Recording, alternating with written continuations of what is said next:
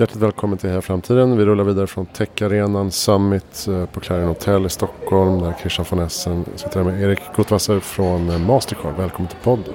Tack så hemskt mycket.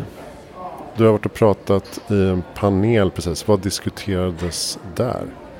Där diskuterades hållbarhet eh, och hur vi faktiskt från ganska olika delar av ekosystemet kan faktiskt hjälpas till att få till en mer hållbar framtid för alla. Och då tänker man, vad är eh, Mastercards roll i detta hållbarhetsarbete? Ja, eh, och det, det tycker jag är en relevant fråga, måste jag säga. Eh, för vad är vi egentligen? Jag tror man måste börja där. Vi är en teknologispelare. Det är det vi gör och vi har ett imponerande nätverk. Det finns inte så många nätverk som det vi har. Vi har ett globalt nätverk som kopplar ihop 3 miljarder människor. Tänk på det, vi är 10 miljoner, 3 miljarder människor.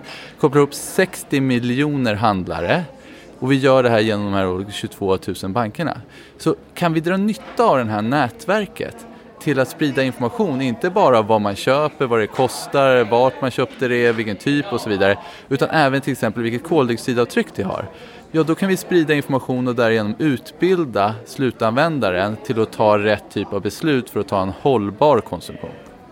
Där samarbetar ni med Doconomy va? Det stämmer mycket bra, så det tycker jag är rätt imponerande och visar också hur långt fram vi ligger här i Sverige och i Norden. Eh, när en lokal liten fintech egentligen som bara startade för ett och ett halvt, två år sedan eller vad det nu var nu, som sen vi drar nytta av deras eh, lösning för att lägga in det på vår globala infrastruktur. Och det här har vi, nästan, har vi nog inte gjort någon gång på 50 år i princip, att vi har kompletterat vår globala infrastruktur med ytterligare information. Så det här är, det är väldigt, väldigt stort. Jag säga att Doconomy är alltså eh, ett svenskt bolag som samarbetar med Ålandsbanken och eh, gör en klimat klimatanalys, eller vad säger man? De, de beräknar klimatavtryck på vår konsumtion eh, genom att man drar sitt kort. Um, och håller på att växa super, super mycket. Uh, vad ska jag säga? Jo, men ni jobbar med något som heter Lighthouse. Berätta om det lite grann. Ja. För Lighthouse var någonting som vi skapade. Vi, vi, ligger inte bara långt fram vad det gäller hållbarhet utan långt fram vad det gäller digitala betalningar här i Norden.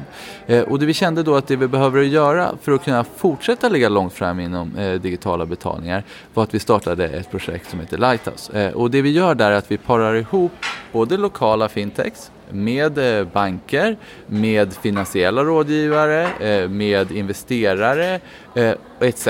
Så att vi egentligen hjälper bryggan i hela ekosystemet så att man tillsammans kan bli starkare och dra nytta av varandras fördelar. Och det, det har vi även tagit ett steg vidare nu.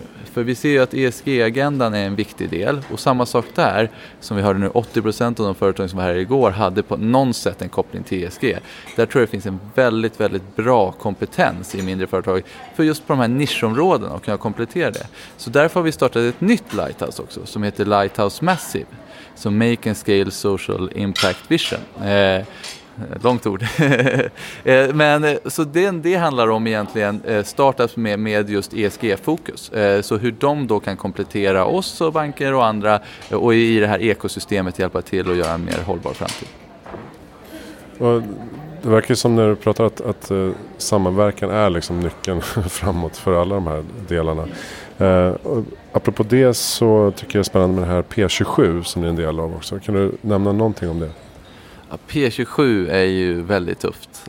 För det är, det är världens första mellan länder, mellan currency, realtid och bärsbetalningar. Så tänker, förenklat kan man säga så, N när man swishar så går det instant, det går direkt mellan mig till dig och så vidare. Tänk att du skulle göra det varje gång du gör en överföring över mellan bank, betalar en räkning och du gör det på ett nordiskt perspektiv. Så allt det här går direkt. Eh, det gör ju då att och hela samhällena blir mer effektiva. För egentligen behöver man, om man har kontor i olika länder så behöver man egentligen mindre pengar för man kan säkerställa att det inte tar två, tre dagar innan pengarna går över och man effektiviserar hela systemet.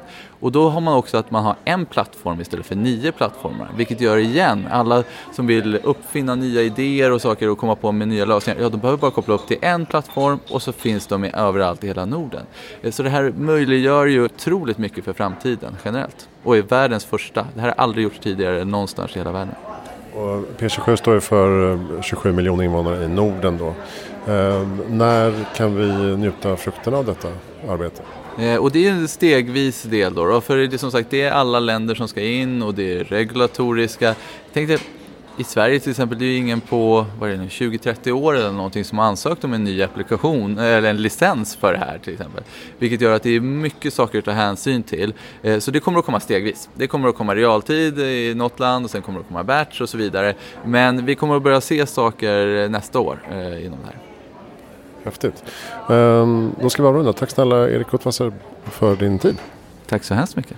Kolla in Mastercard Lighthouse och Lighthouse Massive då om man är social entreprenör eller startup som vill eh, ha lite rådgivning och hjälp. Eh, Heja Framtiden rullar vidare från Techarenan, Summit. Jag heter från Essen. Tack för att du lyssnade.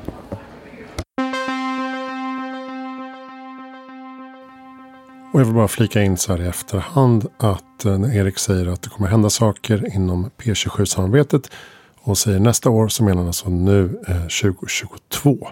Så att det är sagt. Tack snälla för att du lyssnar.